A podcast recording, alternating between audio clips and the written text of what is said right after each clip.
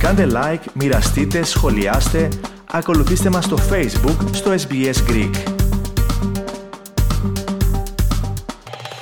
Επιστήμονες του χώρου της υγείας προειδοποιούν πως η Αυστραλία δεν είναι προετοιμασμένη για να αντιμετωπίσει μια πιθανή επιδημία χρήσης της λεγόμενης φεντανίλης, στα αγγλικά fentanyl.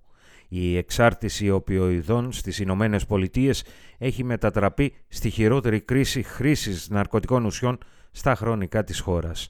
Περισσότερα ακούστε στο θέμα της Κύρα Χέιν από την SPS, το οποίο επιμελήθηκε ο Αλέξανδρος Λογοθέτης. Τι είναι τα οπιοειδή και γιατί είναι τόσο θανατηφόρα; Ο καθηγητής φαρμακολογίας στο Macquarie University, Mark Connor, δίνει κάποιες βασικές εξηγήσεις. Το οπιοειδές είναι ένα φάρμακο το οποίο ενεργοποιεί τους οπιοειδείς υποδοχής. Πρωταρχικά προέρχονταν από τα φυτά παπαρούνας, σημείωσε χαρακτηριστικά. Το πιο γνωστό παράγωγο φάρμακο είναι η μορφήνη. Παράλληλα όμως δημιουργήθηκαν και άλλα αντίστοιχα φάρμακα με συνθετικά μόρια τα οποία χρησιμοποιούνται για την ανακούφιση πόνων μετά από έναν οξύ τραυματισμό όπως το κάταγμα ενός ποδιού ή μετά από μία σοβαρή εγχείρηση. Επίσης χρησιμοποιούνται στην αντιμετώπιση χρόνιων πόνων και ιδιαίτερα πόνων που σχετίζονται με καρκινικές παθήσεις. An opioid is a drug that activates opioid receptors. Originally, they came from poppy plants, so people would be familiar with morphine.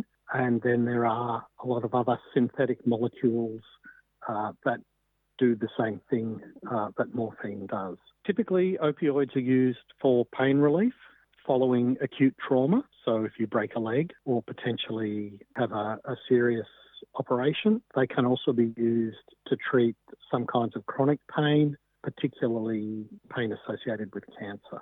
Κάποια από τα πλέον συνήθι οπιοειδή αναλγητικά είναι η κοδεΐνη, η φεντανίλη, η οξυκοδόνη, αλλιώς γνωστή στα αγγλικά ως οξυκόντων και η μεθαδόνη. Συνήθως διατίθενται σε μορφή χαπιών, αν και κάποιες θεραπευτικές αγωγές μπορεί να γίνονται και σε υγρή μορφή. Σύμφωνα με επίσημα στοιχεία του Υπουργείου Υγείας, μία οποιαδήποτε ημέρα του 2022, σχεδόν 56.000 πολίτες ελάμβαναν θεραπεία για την εξάρτησή τους σε οπιοειδή. Επιπρόσθετα, μεταξύ 2011 και 2022, ο αριθμός αυτών των ατόμων αυξήθηκε κατά 20%. Ο καθηγητής Κόνορ υπογράμμισε τους κινδύνους που ελοχεύει η χρήση τους. Μετά από ορισμένο διάστημα μπορεί να σταματήσουν να προσφέρουν ανακούφιση του πόνου με αποτέλεσμα να αρχίσει κάποιος να παίρνει όλο και περισσότερα, το οποίο μπορεί να καταστεί προβληματικό, όπως εξήγησε. Σε γενικές γραμμές πρόσθεσε η μακροχρόνια χρήση τους είναι επικίνδυνη, ενώ υπάρχει και το ρίσκο μιας υπερβολικής δόσης. Πάντως, σημείωσε ότι με μια λελογισμένη χρήση είναι ιδιαίτερα καταπραϊντικά όπως για παράδειγμα σε μεταγχειρητικούς πόνους και χρόνιους οξύς πόνους. They can stop working um, after a while and so you may need to take more opioids and that can become a problem.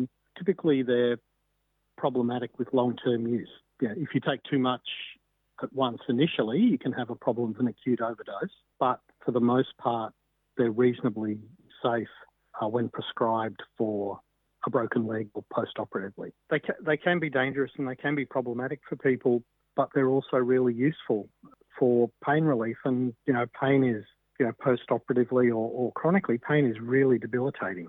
Επί του παρόντος στην Αυστραλία, οι θάνατοι από κατάχρηση οπιοειδών φαρμάκων είναι οι περισσότεροι από οποιοδήποτε άλλο φάρμακο. Δυστυχώς, αν και κανονικά είναι διαθέσιμα μόνο βάσει ιατρικής συνταγής, ανθεί και η παράνομη πώλησή τους. Ο Μαρκ Λόξ, αναπληρωτής καθηγητής στο Queensland University of Technology, με ειδικότητα στη δράση του οργανωμένου εγκλήματος, σημείωσε την επικινδυνότητα της φεντανίλης που κάνει όλο και πιο αισθητή την παρουσία της στην παράνομη αγορά ναρκωτικών ουσιών. Η φεντανίλη, η οποία είναι 50 φορές πιο ισχυρή από την ηρωίνη, όπως τόνισε, χρησιμοποιείται εσχάτως στην πρόσμιξη άλλων ναρκωτικών ουσιών, όπως η κοκαίνη, η μεθαμφεταμίνη, αλλά κυρίως η ηρωίνη.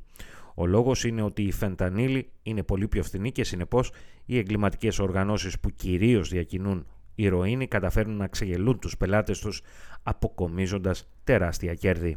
A lot of people become hooked on fentanyl because they're unaware of fentanyl contamination and other drugs they're taking. This is the evidence from overseas. So some fentanyl goes into cocaine, sometimes it appears in meth, but the primary group of people who end up with a fentanyl addiction are heroin users.